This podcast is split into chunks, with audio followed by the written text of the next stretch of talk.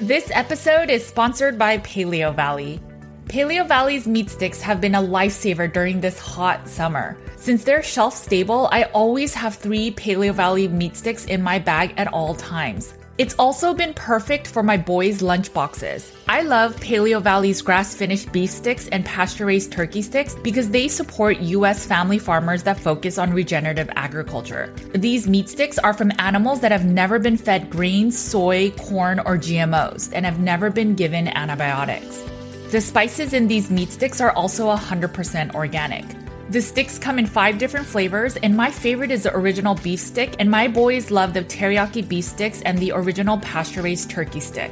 Paleo Valley's meat sticks are a perfect snack and frankly a great value without skimping on quality. Each stick is about $2 with our discount code, and it comes in a 10 pack bag. Make sure to support this podcast and head over to paleovalley.com slash CATG and use code CATG to get 15% off your first order. Thanks for listening and supporting the Cutting Against the Grain podcast.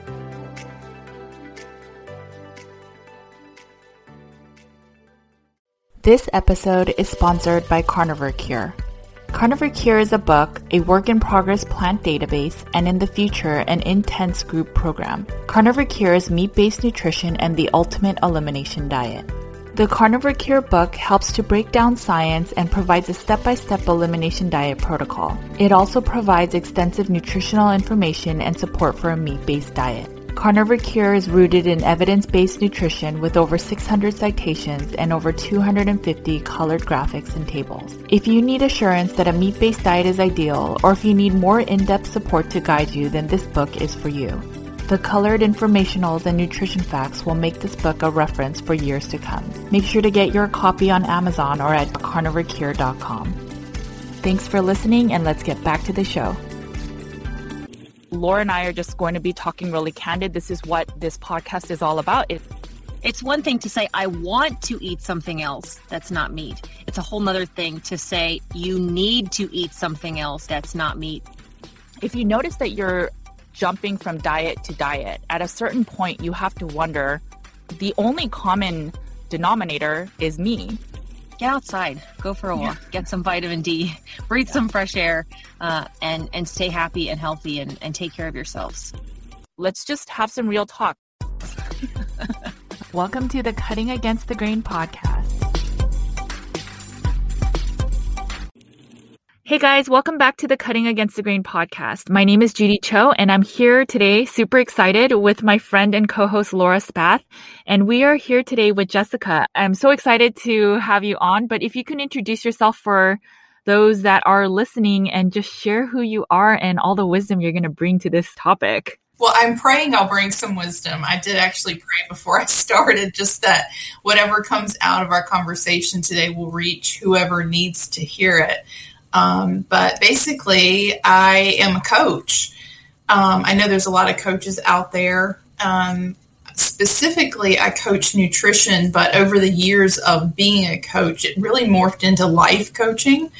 And so I work with a lot of people that have eating disorders. I work with people who struggle in their relationships. I work with people who struggle with um, body image.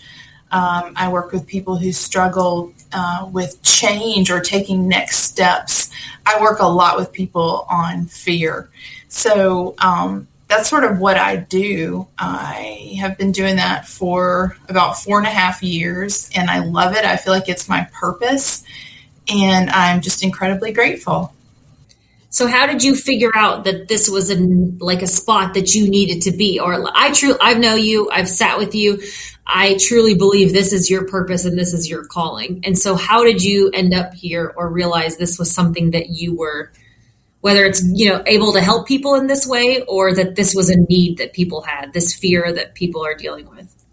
It's interesting because again, I my own story is is really long, but it was definitely um, one that is full of fear, either feel of fear of success or feel of fear of failure. Um, both of those defined me for a really long time. I um, did struggle with my own eating disorder, and one of the reasons I know I'm where I'm at is because I didn't make it happen. Um, I know where I'm supposed to be because I leaned into things I was afraid of and I allowed what was happening to come without doing anything to block it or sabotage myself.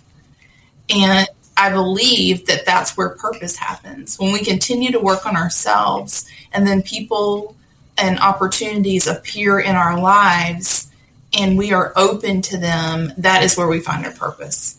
And so I found that, so I have clients that I worked with originally to help them lose weight on a ketogenic diet. Uh, well, that was four and a half years ago, and they still are with me. And I said to someone recently, you know, um, clearly these people they've met their their goals by now. They know keto. That's not why they're still with me. It's no longer what I do. Um, but common themes would come up with all the same people people who have eating disorders people who struggle with their weight people who st- struggle with sabotage this element of fear ran through all of it and this element of sabotaging thoughts that lead to sabotaging behaviors they run through every interaction that i have with people that are struggling and when you start to dig into that and pull it apart, it's such a big thing. but it, it, but you capture it when when you realize what you're doing and how your fear or your thoughts around things affect all your behaviors, not just food or your body. And you figure out the solution to that and start to apply it to every part of your life, you get success in every part of your life. And I, I just I feel like that's what I do with people. It's what I do in my own life. Um, and you know also that you're where you're supposed to be when it doesn't drain you when your work fills you up no matter if it's the 10th client that you've spoken to or the first one you feel full that's how you know when you're you know you're in the place that you're supposed to be when you say fear what do you mean by that like fear of success fear of doing anything? What do you mean by fear? So, I think the thing that keeps most people from being happy in life is that they don't move forward. They stay stuck in the same repeated sabotaging behaviors.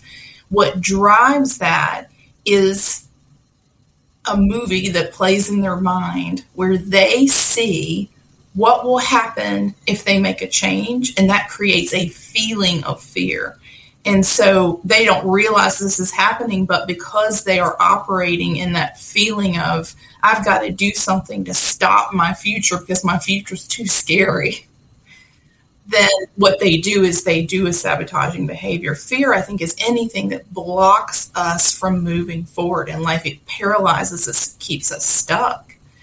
And i think that is the biggest method or that is the biggest enemy to moving forward and, and being healed in any area, whether it's addiction or whether it is any um, kind of behavior issue you have. If, if, it's getting out of a relationship that is um, abusive or narcissistic, I see that same fear in that as I see for people who are afraid to give up their eating disorder because they've always leaned on it to help them get through life. In a lot of ways it's comforting right? It's i needed my it's too scary for me to step outside the box and stop using food for comfort um, because then i have to face my emotions. And i lost weight and then all of a sudden i went okay wait now i have all these emotions that i have to deal with i've uncovered all of this hurt all of this pain all of this stuff. How am i supposed to handle that anymore? Because i can't use food to soothe that and to numb it and I can't, that can't be my drug anymore. So I, how am i supposed to deal with that anymore? And that was a big part of like why maintenance sucks because i have to actually figure it out. It's not a temporary diet weight loss anymore. It's now me saying now i got to deal with my own situation and my own emotions part of the problem with it is that people don't realize that they have to fix that. They have to fully feel and work through it. And so they move on to something different. I struggled when I got through um, dealing with my eating disorder when I hadn't really addressed what led or what kept me attached to the eating disorder. I hadn't really addressed fear and those strong emotions and the things that led me to have it. I went into compulsive shopping because I was looking for something else that felt really good. It had the, it held the same kind of false temporary charm that an eating behavior would have for me. So you move on to a different a different sabotaging behavior if you don't actually lean into the real feelings and meet your actual needs. I think a lot of people sabotage without knowing though, right? So I remember meeting with my mentor and he would say, I know you have so much that you can do. So, and he asked me like, what would be your biggest dream? And I brought up like the most ridiculous thing. I said, I would love to be the next Condoleezza Rice back in the day, right? When I was really young. And he's like, you can do it if you really wanted but it's like what's what's stopping you? And then it was all these i guess fears that came up right? And so instead of seeing what i can do or what i'm capable of i was more focused on well if i use my eating disorder well now i'm sick today and i don't get anything done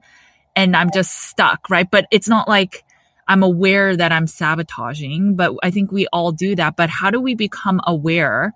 And then how do we sh- shift that narrative to kind of get unstuck yeah, I think as human beings, we crave safety and we, we crave the known. and so anything outside of that creates fear. I mean, the last year and a half has been a testament to that in every way. We don't have to go down that path, but like that just shows exactly what it is, right? People want to know what's going to happen and they want to feel safe. And that's, you know, so true. And as a larger society and then on an individual level. No, no, you're right. I I think most people don't realize that they are driven by fear or their behaviors are fear driven, but I hear it in things that they say to me. They say, "Oh, I'd really love to fill in the be the next Condoleezza Rice, but I can't." Or um, the what if statements. But what if this happens and I have to move to a different city or there's just it's all the statements that come out of someone's mouth. And one hand they can paint a picture of a dream they have but then the 10 statements that follow the dream they told you about are all the reasons why they can't. Um, i think every sabotaging behavior is the result of a fearful belief every single one I think every sabotaging behavior comes from a place of fear. So if someone is, say, um, I will have someone say, someone today, for example, said to me, um, I don't think that I can give up my eating disorder because I don't have anything to replace it with. And I say, What are you imagining what are you picturing your life being like if you give up your eating disorder, if you actually say, I want to get well? And what they actually, what it comes down to is they actually sometimes picture a life where they are more active in it. And then there's the opportunity to be exposed more. There's the opportunity to make mistakes. There's the opportunity to be part of relationships that may fail and they may get hurt. And so it really is it really is them realizing that while it feels safe to continue doing the sabotaging behavior, they're missing out on all these other things. And and to figure that out, they themselves have to talk about the things that they're missing. But you tell me you want a relationship, but then I'm afraid I'm going to be hurt in a relationship Okay, so what are you doing? What's causing you to not be in a relationship? I continue in my secret eating disorder. How can I have a relationship if I'm doing this behind closed doors? That I mean that makes a lot of sense. Whenever I wanted to, I guess, have a certain outcome with my ex boyfriend, I would I would get deeper into my eating disorder, not even being aware of why I was doing that. But I remember I would get sicker and sicker, especially if I didn't get my way with him. What about people with body dysmorphia? So we, uh, Laura and I were talking about body dysmorphia, how if a certain part of our body or a certain way we look or feel, it, it's a little bit of that fear, then makes us not want to be the person we can be outside in the world and do the things we want to do. How do we get over that? I mean, what is, what are some tangible steps we can do? I think maybe one is working with a coach, but what would you recommend to start healing from that? Well, I think people use body dysmorphia, that word, in a lot of different ways. Sometimes they just mean low self esteem about the way you look. And then sometimes it's truly I'm zeroing in on a part of me that I perceive as hideous. And I assume the rest of the world sees it that way. And I, to me, they're kind of two different things. If it is a specific part, I mean, there's a lot of different things you can do about that. You can take pictures of it you can compare it. You can show the picture of your part compared to other people's parts, and you see how similar they are. So you can help people with that. When you generally feel that your body is unacceptable, that you're not good enough, that you are ugly, um, that your unattractiveness or that your body or whatever part of you is a distraction to other people, not just you, you you actually feel like you're doing people a favor by staying away. Um, I can remember a time where I uh, I was working with a therapist and I felt so hideous that I wouldn't go to the mailbox to get the mail. And he would say, "Well, why don't you want to go outside?" I'm like, "I might see the neighbor." And he said, "Well, are you afraid of interaction? Like, no, I don't think the neighbor should have to see me. There's a point where you actually think that your presence, because you feel so bad about yourself, is a burden to other people you're around. And so it can run really, really deep with that. But one of the things I think that real simply this for the masses is I ask people to think about who are you outside of your physical body. So if you take the way that you look completely out of the equation, give me a description of who you are, the person that's inside of you. And it's amazing. It's easier for people to be nice to themselves when they're describing those things because someone can say, Well, yeah, I'm loyal. I'm a good friend. I'm smart. They can name all these things and that they're describing the person they actually are. But people right. have such a hard time naming their favorite physical feature. Like, what's your best feature? If you tell somebody, we look in the mirror and that person looking back at us, we, our brain is a, you know, is the devil sometimes. Like it, you don't see what's really there and you're looking at these pieces of you and, and you have such a hard time identifying positive attributes in that way. And that happens with the extreme, right, of the clinical body dysmorphia in this extreme way, but it also just happens in, you know, you lose a lot of weight and you still feel like that fat girl and you don't see your new body and your new self when you look in the mirror and you don't you just you don't see those things. And so you know people can't pick out those positive features but i love that about you. Like outside i mean this i'm going to use this on myself. Outside of your physical appearance what who are you? I love that. Who are you? That deserves repeat. Or even say what's valuable about you. Even then it is much yeah. easier to say, well, this thing about my personality is valuable. I can accept that. I'm a I'm a loyal employee. Right? Like we can accept that kind of thing before we can accept that we have a nice smile. Right. So you know, I really try to appeal to people's sense of purpose. And I do believe that we are here um, to be part of society and to give to other people. And I think that all this stuff, the body image stuff, body dysmorphia, low self esteem, it keeps us turned inward and it robs the world of the things that are good about us. So if I can get someone to understand and from their own mouth say, you know, I'm loyal, I'm a good friend, I'm a great employee, I'm intelligence. If they can see I am depriving the world of my presence I am meant to influence other people. I am meant to be a good friend. Who needs my loyalty?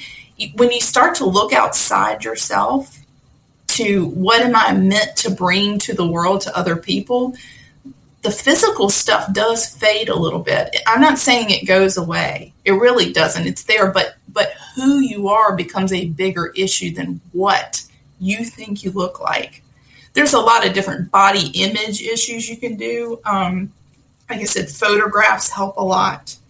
Um, having, um, I don't know, probably somebody who's listening to this will identify with this, but most people who struggle with body issues have at some point caught a glimpse of what they actually look like. You know, where you are walking through a mall and there's like a gl- there's a glass, and you're like, and, and you see that person and you think they look okay, and then you realize it's you and you're shocked. You're like, whoa. I spent a long time not recognizing that reflection when you walk. I'm like, or somebody, a picture of me in the background when that was my worst nightmare before was to be captured in a picture when I didn't know it was going to happen.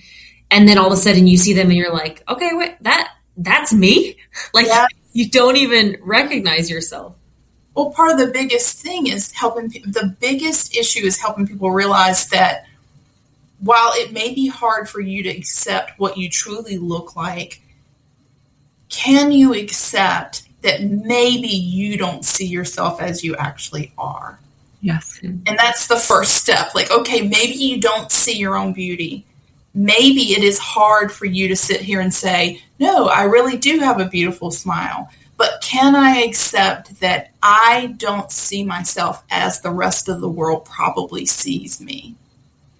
And when you can get to that part, you get a lot of movement. When you start to even question how you see yourself physically. So you see it as fact. You go from seeing it is a fact, I am unacceptable. My appearance, my presence is a burden to people, to maybe it's not as bad as I see it.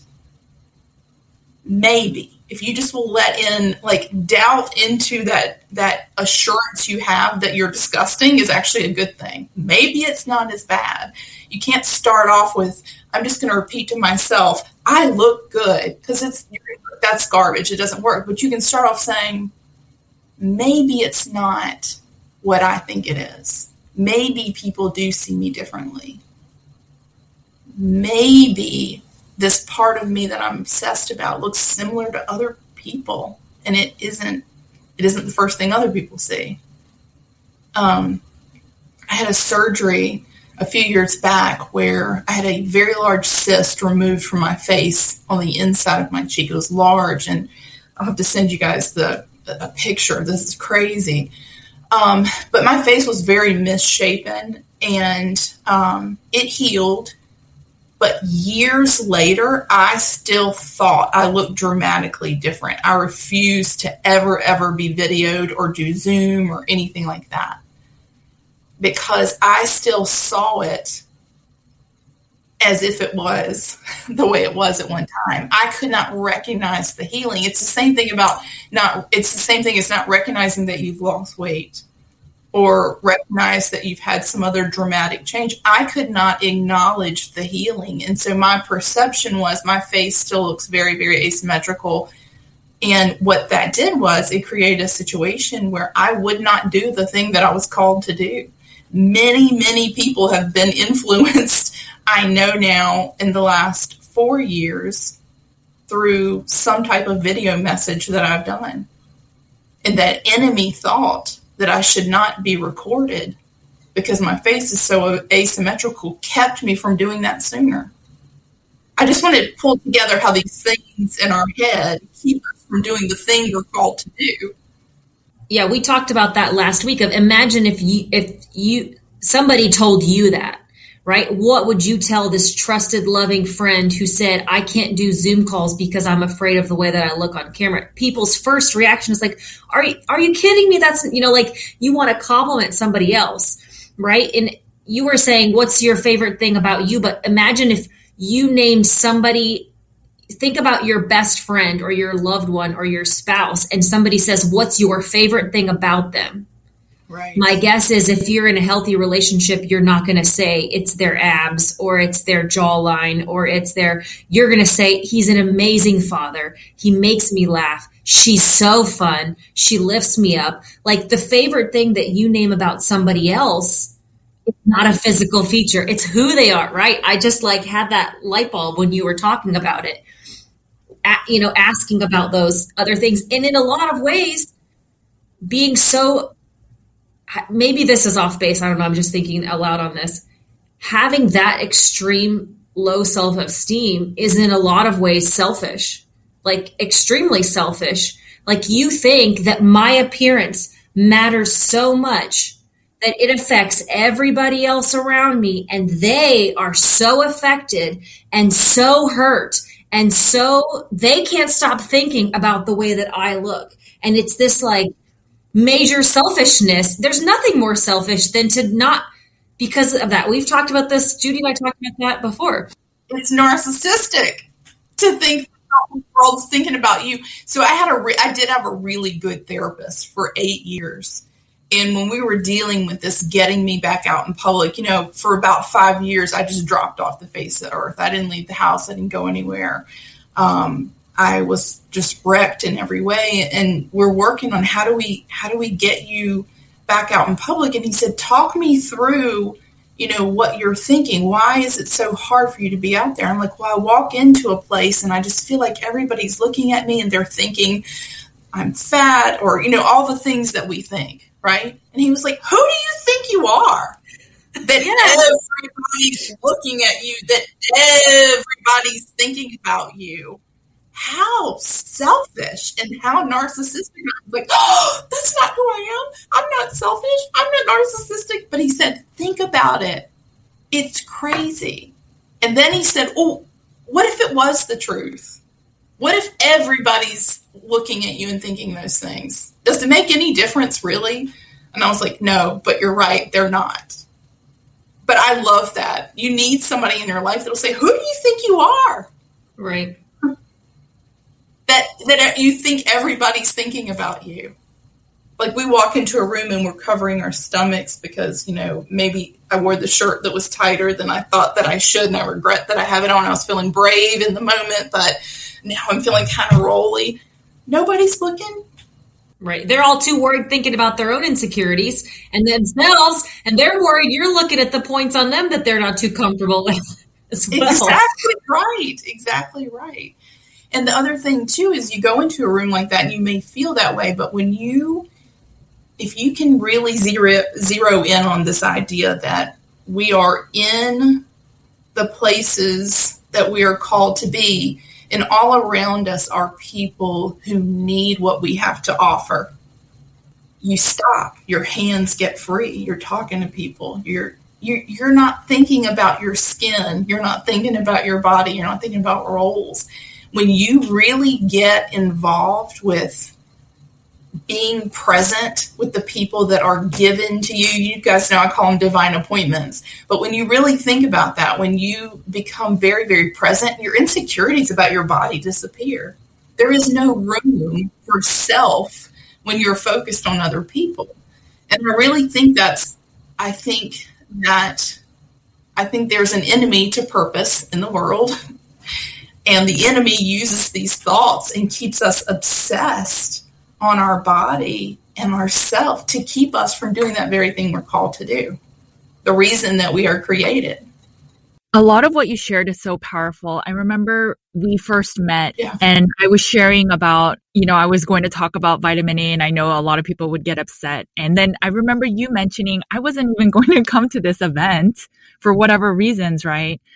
And then you brought so much empowerment to me of if you know that in your heart what you're sharing is good and it may not apply to everyone but you know the the purity of the information then you should do it. And i don't know if i would have gone through that whole debacle with the strength i did if i hadn't talked to you that week. I'm so glad you came. And so when you talk about all these things it's so powerful because i fully believe it. If you didn't come that day or we had that dinner with all of us I wouldn't have had the courage to maybe share. Maybe I would have ended after that one thing and said, oops, I made a mistake. Sorry, guys. And I would have let it go. But instead, it's like, no, I know what I'm sharing is right. And then I shared one more, two more interviews. But you brought that courage for me. And to think that you thought, oh, I don't feel that great this day and I may just not come. Well, you wouldn't have known. That's the that's the divine appointment is that you were both meant to be there together and to to help bring each other through a difficult time. And it just shows how you were both meant to be.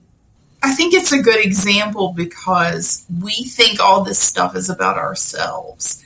I'm thinking, I don't need to go to this thing because I don't like the way my arms look. And those enemy thoughts, I know I keep bringing that up, but it, it's huge. We live in a world where we have enemy thoughts. They are the main weapon against doing the thing we're called to do. And I do believe that I'm called to encourage people and tell them the truth. I think, you know, God's given me this ability to like zero in on, I can hear when someone believes a lie about themselves and help them see the truth.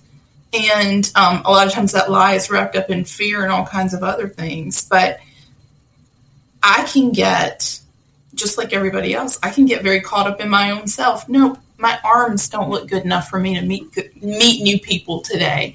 And do you see how that enemy thought keeps myself turned inward right. to the point that I almost didn't come? And and what I have done with that now is say, if the enemy of purpose, whatever you want to call that, I call it the devil, but the enemy of purpose wants me not to show up. I am showing up. I am going to lean into the conflict that I feel about my body and I'm going to show up because I assume there is someone there who needs me. It is not about me anymore, and I can do it for somebody else. because we will. We would do anything for people that we love. To step outside of our comfort zone for ourselves and to move past that fear for me is is very difficult and very hard and I don't want to do it. But if you ask me if I'm scared to do something, but it's for the best of my children or my friends or someone I love, I we all will immediately jump to that. But when it's ourselves that are blocking us, there's a lot of times we just give into it or it's so much harder for us to move past it. Yeah, I think um, people who care about other people. And a lot of us that struggle with eating issues and body issues, we care deeply for other people. Mm-hmm. We are not always motivated by our own. You know, if someone sits with us and says, Imagine all that you could be if you could just get past that, that might even create more fear. I know, again, a lot of therapists, and I, the idea of, oh, you could do something big just scared me more. But the idea of you're not being present to do the thing you're called to do for other people, that motivates me. That I want to lean into. I can run from the idea of big dreams, but I'm not going to run from I'm not going to run from a potential divine appointment. I heard a saying the other day um, that the devil's biggest power is to make people believe he doesn't exist, mm-hmm. which I think makes a lot of sense, right? I mean, imagine if everyone did what they could to their max capacity and give and function, the world would be such a greater place. Um, I have so many clients that I learn so much from. And so often I have to maybe email them later or message them later and say, I hope one day you could see all the good I see in you. Because based on their mannerisms or what they say, they're not fully there and you can see it and sense it. And it makes me sad because I see so much of their gifts and talents and even their beauty, and they don't see it because of that one, whatever that may be, whether it's body dysmorphia or just that they hate one part of their body. And it's, um, yeah, it makes a lot of sense what you're saying. Well, it goes back to the question of worth. Where do we get our worth from? And I think that we are programmed by the world that we get our worth from how we look, how many likes we have, um, what I mean, it, it's it, crowd approval, right. uh, how much money we have, all these things. This is what the world says. This is how you should know you're worthy. We only truly, truly sense the full scope of our worth when we are doing the thing we're created to do. And what are we created to do? We're created to bear light and shine it for other people. And all this stuff we do, the striving to look a certain way, to have enough money, to do all the things, to be popular, a lot of times they shoot the effort in the foot. the real becoming is realizing your purpose. And it's not about any of those things, you know? And none of those things is bad. It's that when your goal is to build this empire that looks a certain way behind closed doors, a lot of times you find that the depth isn't there. One thing I find with a lot of people that struggle with eating disorders, body dysmorphia, um, even toxic relationships, is because there's a a stronger personality by them that may make make them feel that they're not worthy. They might be with a narcissistic person that's around them, whether it's mom, whether it's a spouse. Um, what is your experience with that? Do we need to either create a boundary with that narcissistic person or do we need to remove that? Like, what has been your experience with narcissism in general?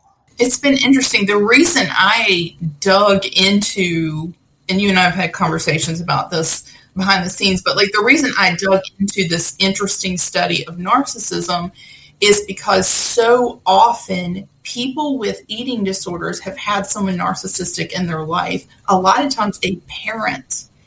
And we're using that word like everybody understands it, but a narcissist is someone who is very focused on the way things look from the outside it's not about being self-centered. I think that's people who are narcissistic are not just selfish people or like think everything's about them. It, it, thank you for explaining this. It goes so much more than that. It really is about creating a world around them where where everything serves them. Um, and they actually believe that. They actually believe that all people around them are meant to serve their needs. And if you if they a lot of times a, a malignant narcissist if you no longer meet whatever need they have assigned to you they will cut you off or they will um, treat you in a way that is very very um, it's what it's called narcissistic rage. They can turn on you um, if you no longer meet that need if if you are someone who helps them become more successful or more popular or if you're someone who flatters them all the time, they build these groups of people, but everybody serves their role in their life. And if you no longer meet that need, you are cut off cold. Um, and then from if you are the person who's being cut off by a narcissist, it's extremely painful. Um, but if you realize in your life there is someone who is using you, um, if if you realize you never really get anything from them. It's always about them. You're constantly having to feed their needs. Um, you do have to create a boundary there, even if it's someone who you've been close to, even if it's someone who um, is a parent. We don't get to choose our parental relationships, but we can set up boundaries where we're not exposed to certain behaviors often. If it is a friendship relationship, then sometimes the very best thing is to walk away. Um, because again, the narcissist only takes, they don't give. And they all about appearances. So, how would that look with the parent relationship? Mm-hmm. Uh, I've experienced this again. One of the reasons that I was so interested in it is because so many girls, especially with eating disorders, have had narcissistic moms, meaning their parent would always, it didn't matter what things are like behind closed doors, you make sure that you look right. You're a reflection of me. A narcissistic parent sees their children not as a person separate from them, but as someone who reflects them. They're really an extension of them to the extent that how you dress, your weight, everything else if if if you're not perfect if those things don't look right then that makes me look bad. A narcissistic parent who has a child with an eating disorder is not concerned about the child's health.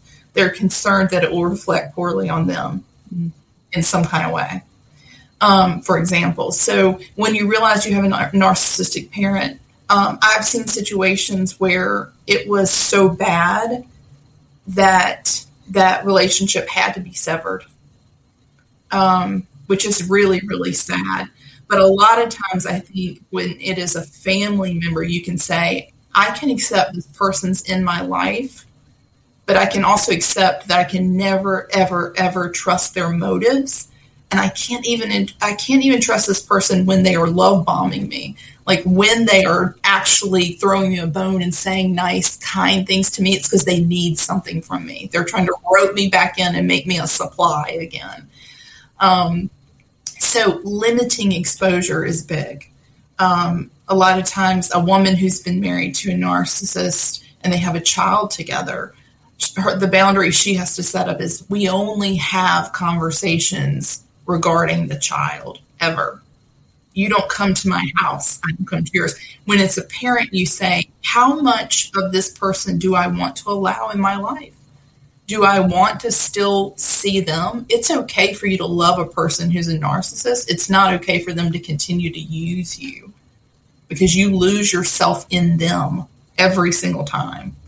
That that personality is so powerful that they suck everything good that you have in you and they they use it to fill their needs and you're left depleted. And when you're in a relationship like that, friend, parent, anything, you have to get some distance um, and that's hard to do. You you lose so much of yourself in that. I spent time several years in a relationship, you know, with somebody who was a narcissist, and it was just our whole lives revolved around him and supporting him and, and all that stuff. And then you come out of it and you're like, wait, I mean, I said, where's my friends? Where's my family? Like, I don't, my relationship with my mom is terrible because I have been terrible to her because I'm feeling so depleted that everything is this way. You know, all my friends are gone because they are tired of dealing with me in this relationship. And I've just kind of gotten so into this, you know, obsession of this relationship that I lost everything of who I was and myself in all of that trying to please him. Well, narcissists are all consuming. They require total, total yeah. devotion. I actually went in, um, you know, you guys know, uh, Mary and I actually teach some uh, eating disorder groups and we're about to start our actually we just started our 45th one so a lot of groups right um, i describe ed when people are still when they're first trying to wrap their brain around ed which is what we call the eating disorder the voice of sabotage when we're when i'm describing ed I actually refer to him as like a toxic narcissistic person x if you would they require total, total devotion to them. They only, you can say you want to do something, you want to change something, and they say, nope, you have to stay the same. They will make you lie for them. They will make you hide. They will make you do anything to get alone with them. That's what Ed does. Like the, the eating disorder is that narcissistic, toxic voice that says, you don't want to change. You're fine the way you are. Um, Ed shows up and says, I'm here for you. I've always been here for you. You need me. You and that's the fear. Life. You can't make it through life without me. And we say, Oh, that sounds true. So even though I know there's a sickness to this relationship, I feel like I have to keep this connection to Ed. And, t- and until we actually want to get well, then we won't. I know I went to many different eating disorder hospitals because other people wanted me to get well. It wasn't until I started to see Ed not as someone who saved me and helped me through life, but instead as someone who was killing me and keeping me from truly living that I could sever that tie. And I think we it's a very hard thing for a victim to see a narcissist for the bully that they are. Ed's a bully, narcissists are bullies.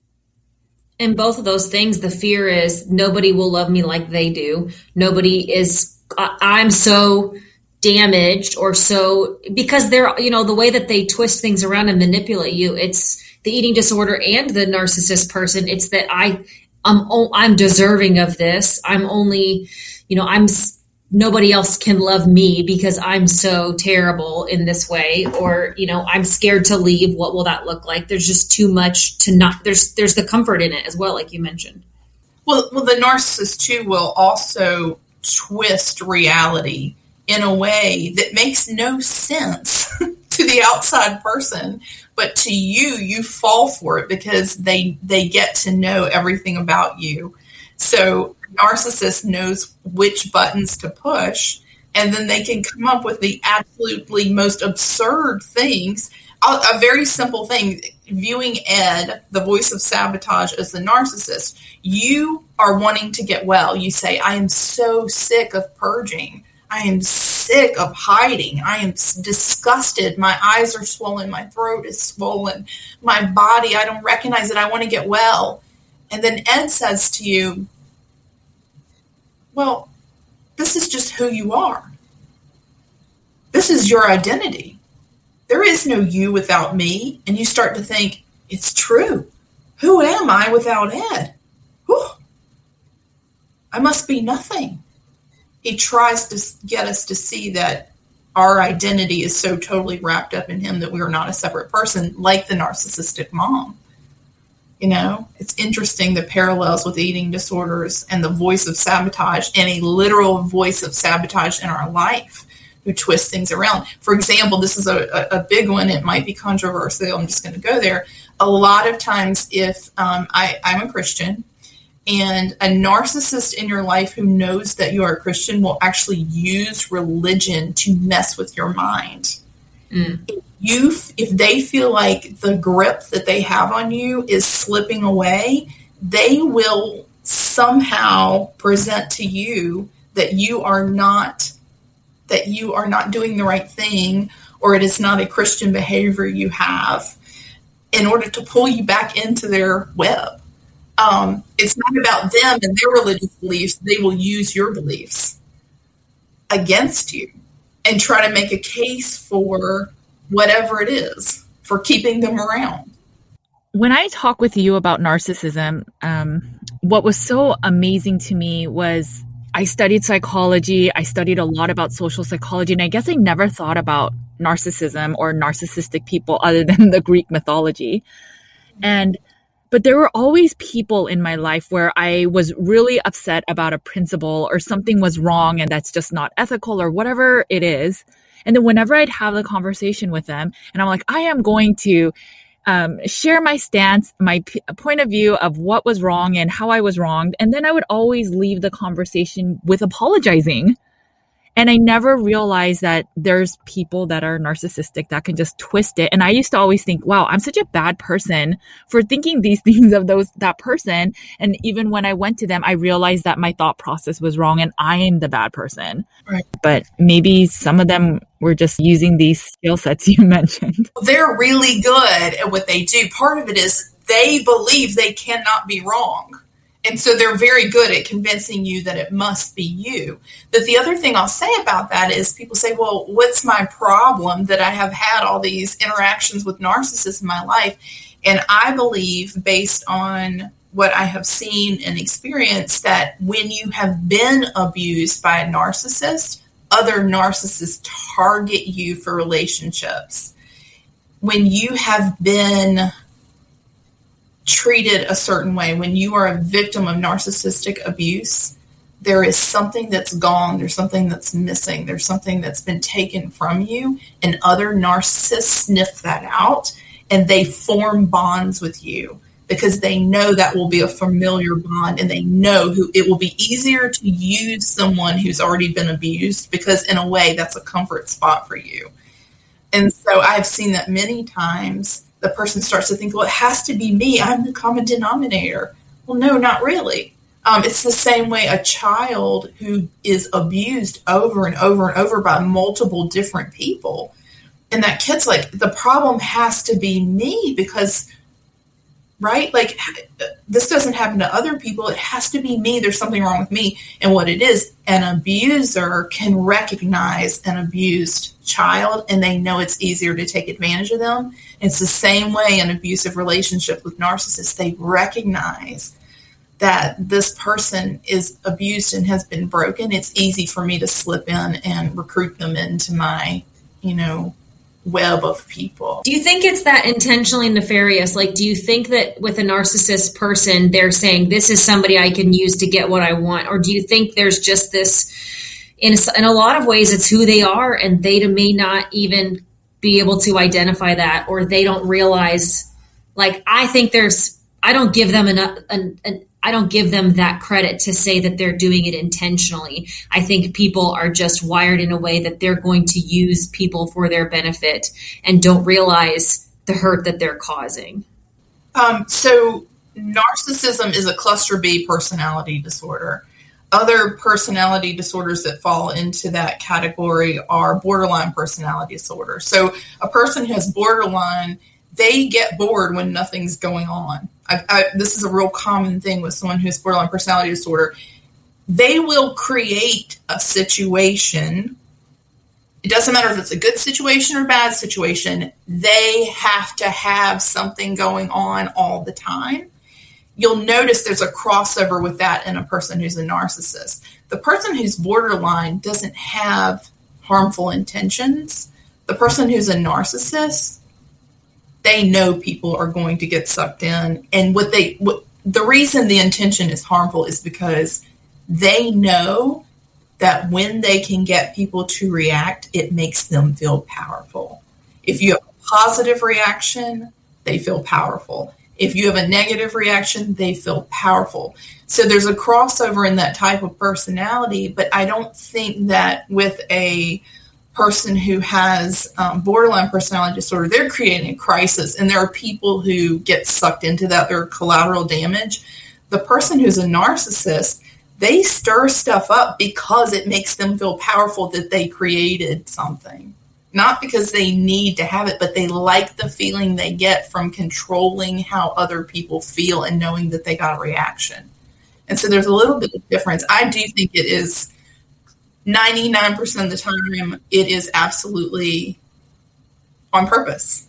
Because I can see someone saying that person is a narcissist because it stems from insecurity, right? They're afraid that their significant other or best friend will leave. And so therefore they're going to mastermind or control them, not because, you know, they're using these kind of nefarious ways, but really just to control the person because they're insecure that the person will leave do you ever think it's that or is it truly like i just like the control?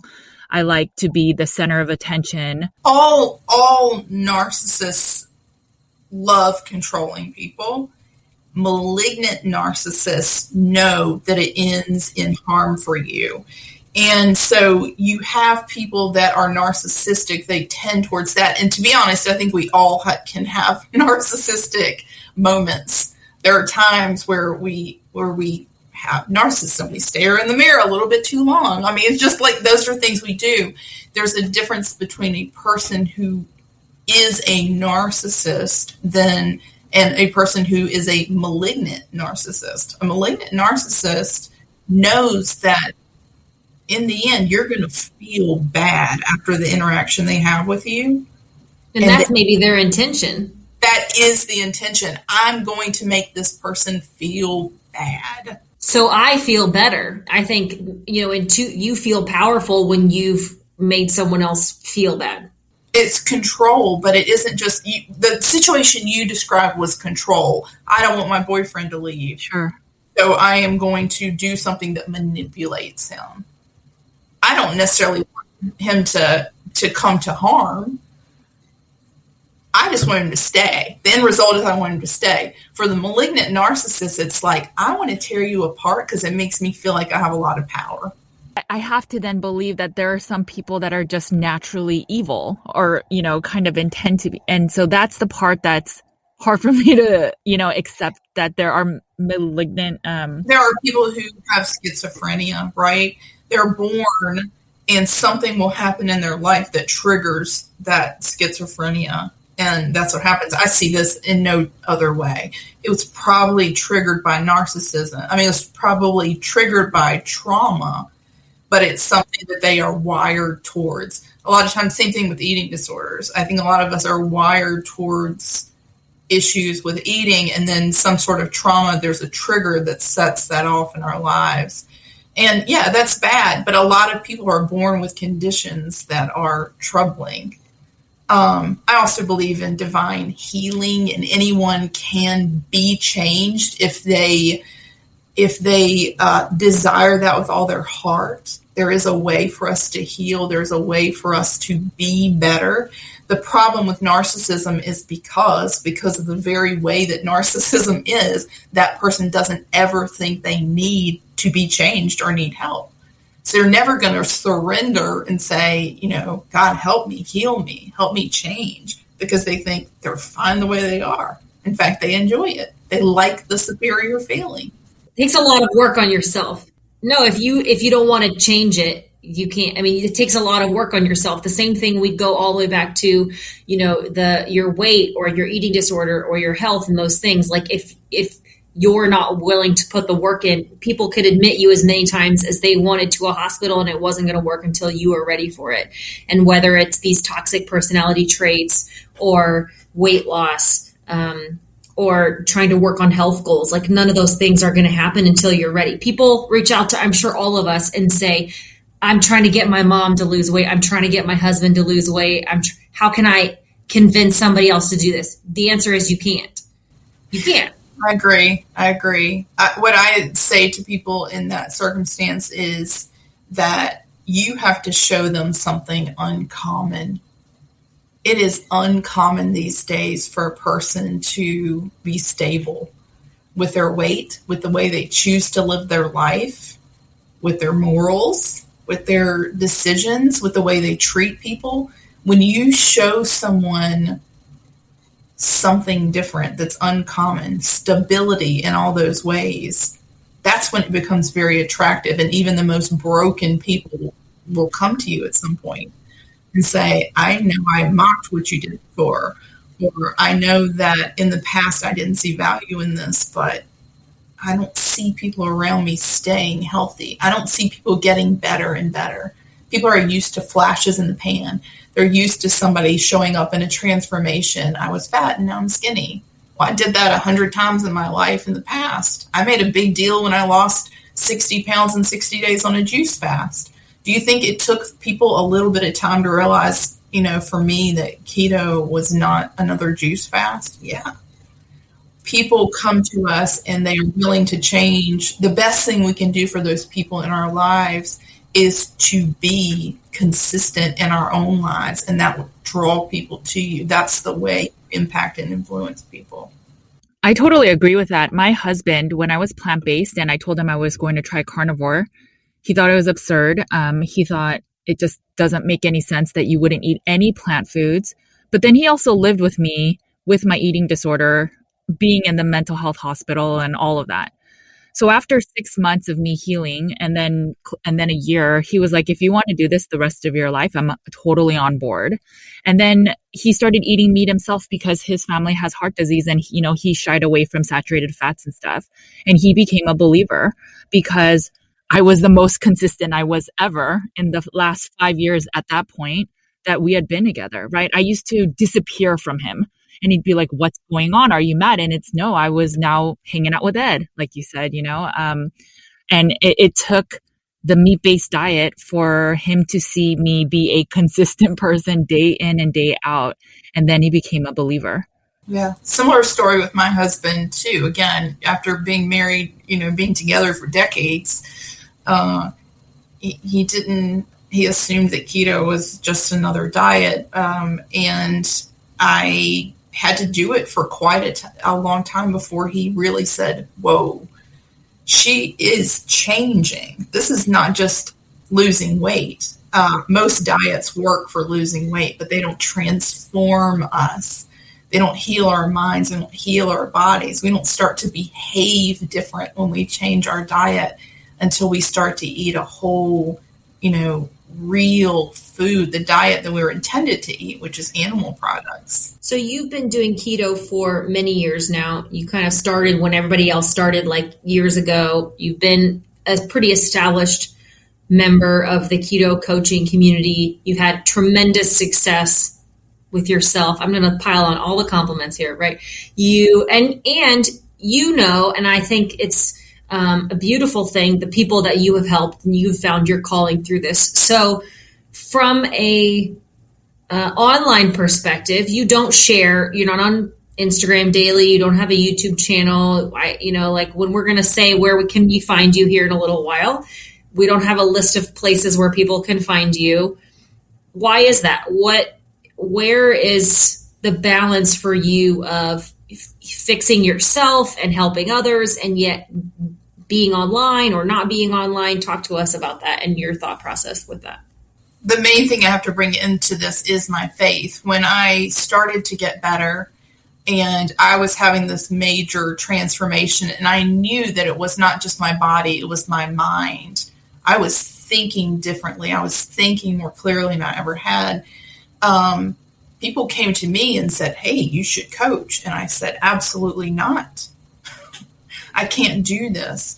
And so one of the reasons I said no was because it is a there is an understanding that to be successful as a coach, you have to build an online empire, right? I mean, that's part of it. That's what they tell you. The first thing you need to do if you're going to be a successful coach is build this thing. And in my heart, I was like, I don't want that. I have given so much of myself to so many people for so much of my life. I'm finally healing. I don't want to do that. And so I decided I wouldn't. And then it kept popping back up. And I finally prayed and I was like, God, listen, you know, part of my healing is not worrying about impressing other people. If I build this big online thing, I'm going to constantly every day be worried about what can I write to impress people? What can I wear to impress people? Who should I be to impress people? If I struggle, is that going to be an issue? I can't live that way. If this is what you want me to do, you have to bring people to me. So I agreed to do it. And like immediately, immediately, like the first week, I had 13 clients, which was too much. At the time, I was like, oh no. Um, and I had to work through more things with that. But there have been times in my career where I've had probably the opportunity to promote myself. There's, I see the way it's done. I see, uh, you know, I, I, I can even help other people sometimes get their stuff going, and I see how good they are at promoting, and they do all these great things, and there's nothing wrong with it. But time and time again, God has pressed on my spirit I will promote you. You do not need to promote yourself. I will bring people into your life who will promote you. You don't need to do this ever, ever. And he has been faithful.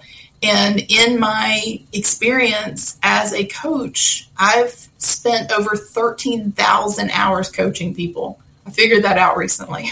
I have worked a lot, probably more than most every one of those hours that I didn't spend online trying to get people to like me, I spent actually invested in somebody. And I think that keeps me humble. And so there's nothing wrong with having an audience. I, I think it's good. I'm glad when I get new followers. That means a lot to me. I hope that they um, are there because there's something that they need to hear or they need to be inspired by. But it is clear to me that my path is to spend my time working with the people who are given to me, not building an audience. And God gives me the audience that I'm supposed to have every single time. And I've just come to peace with that. If it ever becomes bigger, that's fine. I'm still going to do exactly what I do, but I'm not going to worry about it.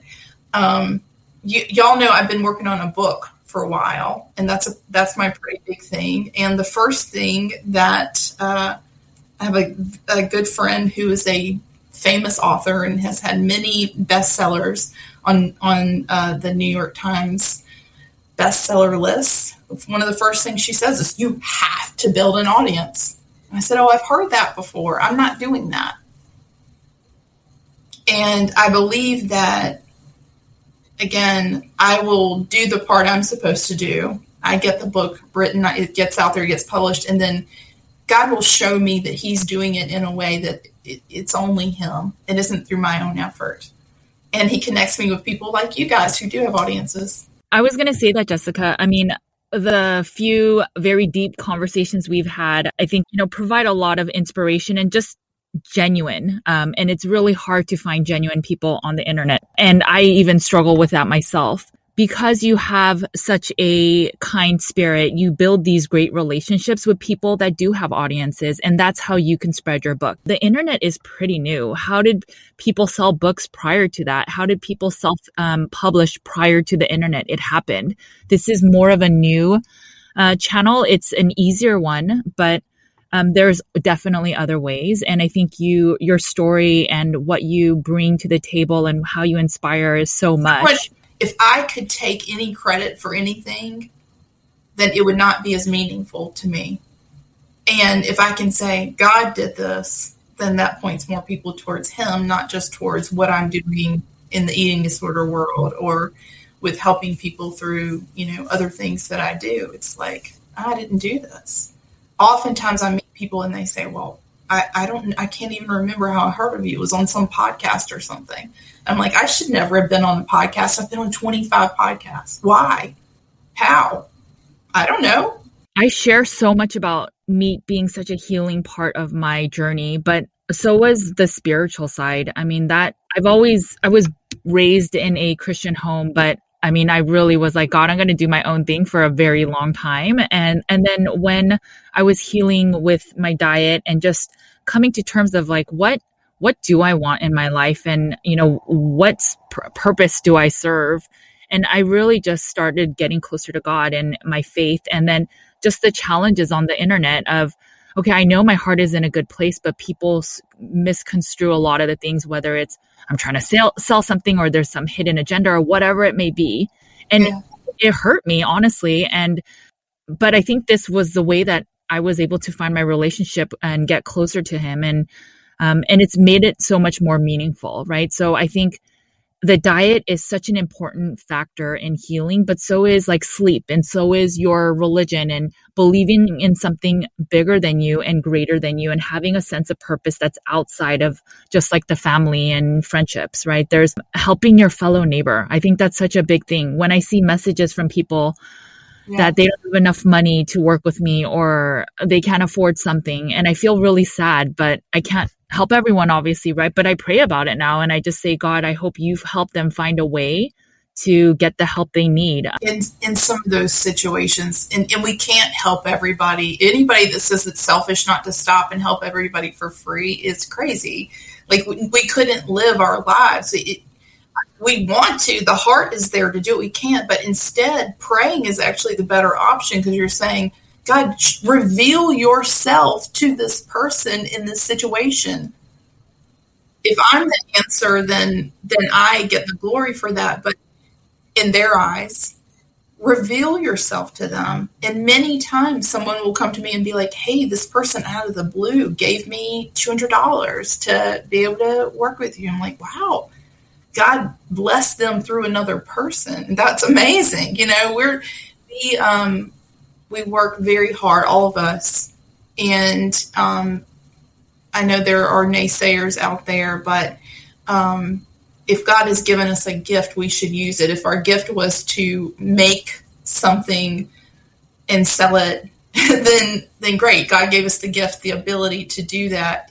God's given us a gift that isn't always something that you can put your hands on that's tangible, but it doesn't mean we're not giving the world something. And I think that you know, I, am grateful for that. But um, yeah, you know what? I, I, pray for boldness all the time. It isn't about. Uh, I don't. I definitely don't preach at people. I definitely have clients that are atheists. They'll tell you that. But I also don't ever back down on my own beliefs. And the truth is, transformation is not just your body; it is your spirit and it is your mind. We are transformed by the renewing of our minds when people lose weight, even on something healthy like keto or carnivore, and then they go back to the way they were, it's because their mind hasn't been transformed.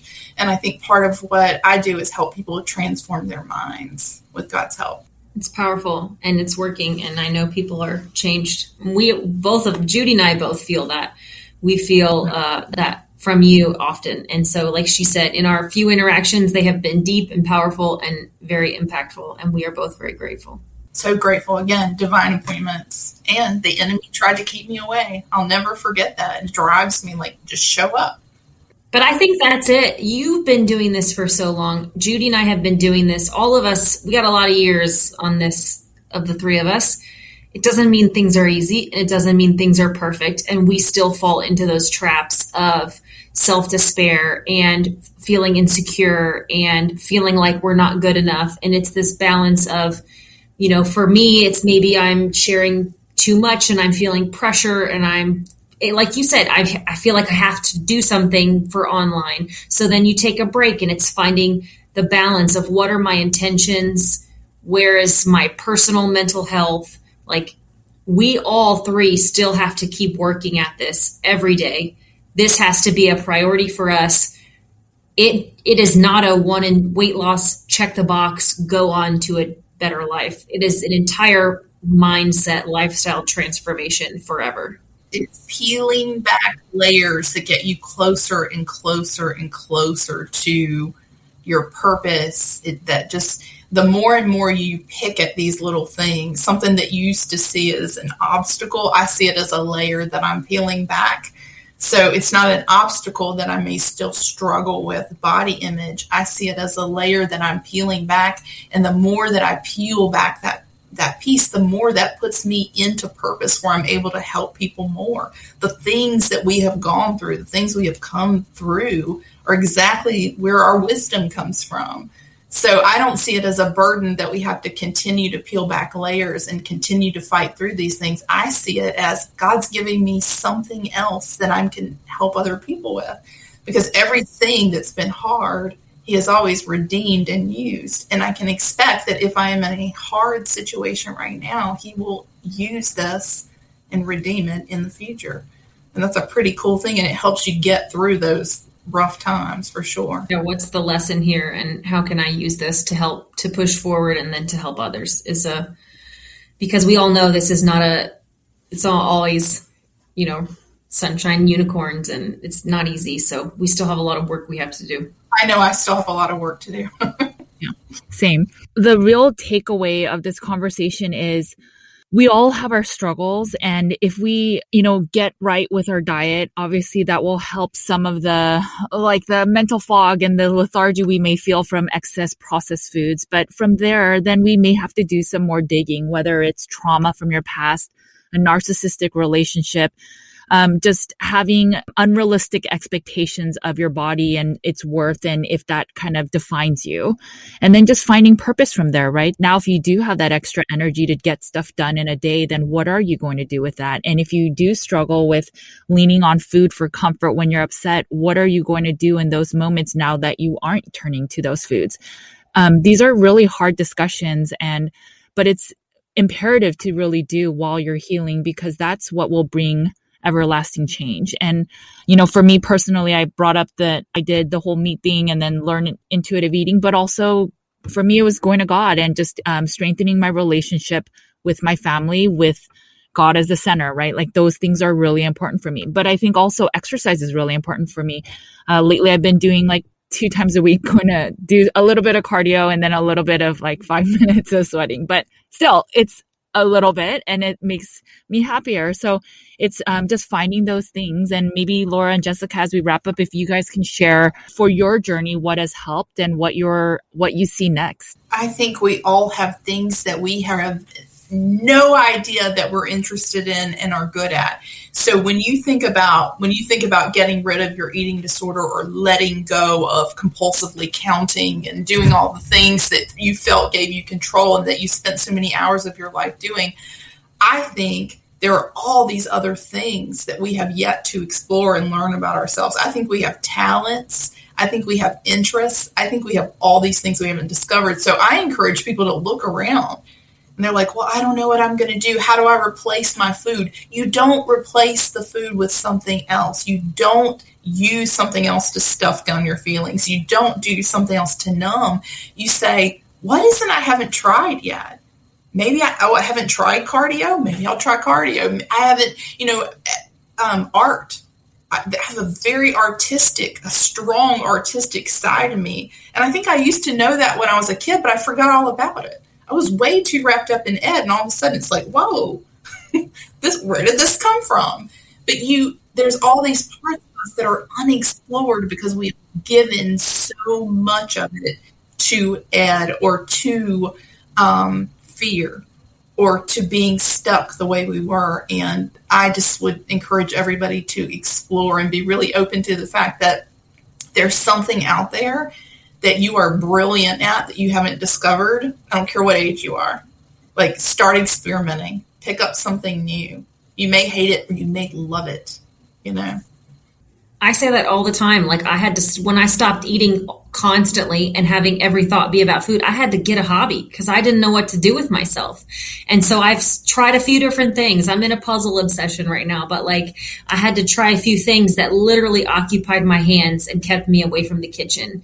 Um, and I think also people just really need to dive into this in the beginning. You know, somebody asked me the other day, like, how do I get started? Help. Like, you have to want to get started, first of all.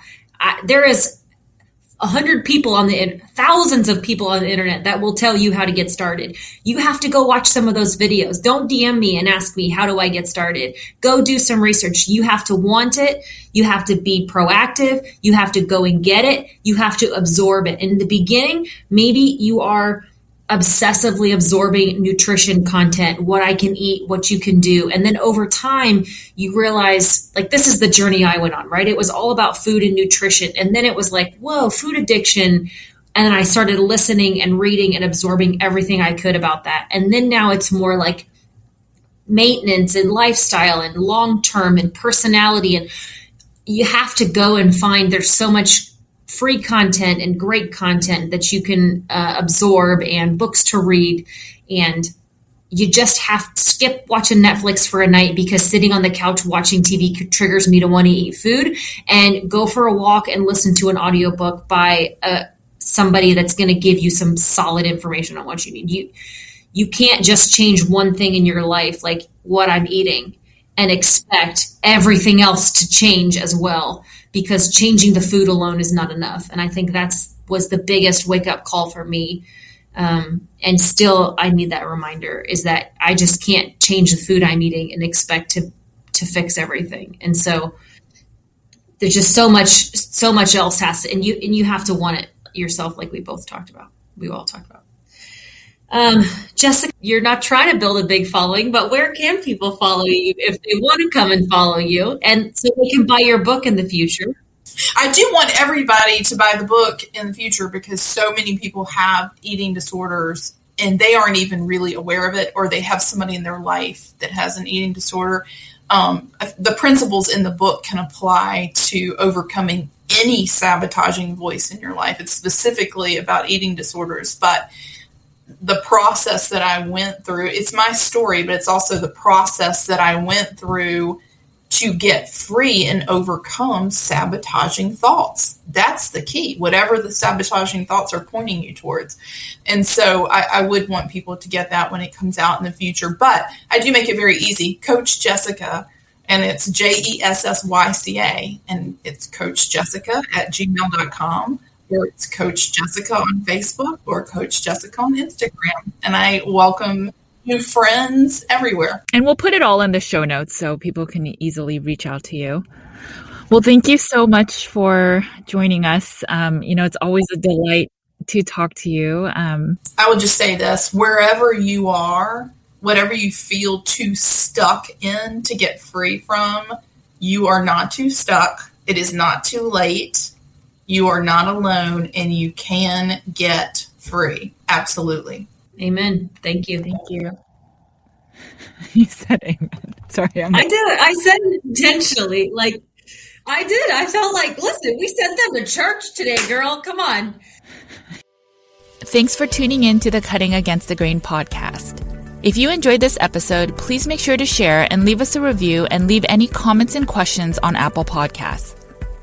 We will read and answer your questions and comments on an upcoming podcast episode. This also helps us to share our real talk with more community members. You can also find me on my other podcast, Nutrition with Judy, on all podcast channels. You can also follow my content on Nutrition with Judy's Instagram, YouTube, Facebook, and Twitter. You can find Carnivore Cure in paperback, ebook, and audio on Amazon. I also have a blog post and weekly newsletter with nutrition and wellness updates. You can sign up at nutritionwithjudy.com. You can find Laura on Instagram at Laura East Bath. You can follow along on her daily stories and see some of her funny skits. You can also find Laura on her YouTube channel where she shares tips on living a meat based lifestyle. If you're wondering how much meat to eat in a day, week, or month, Laura has you covered. She also shares how to make a perfect sear on a steak and how extended fasting looks like in real life. You can find her YouTube channel by searching Laura Spath. Thanks again for listening to the Cutting Against the Grain podcast. And remember, make sure to cut against the grain.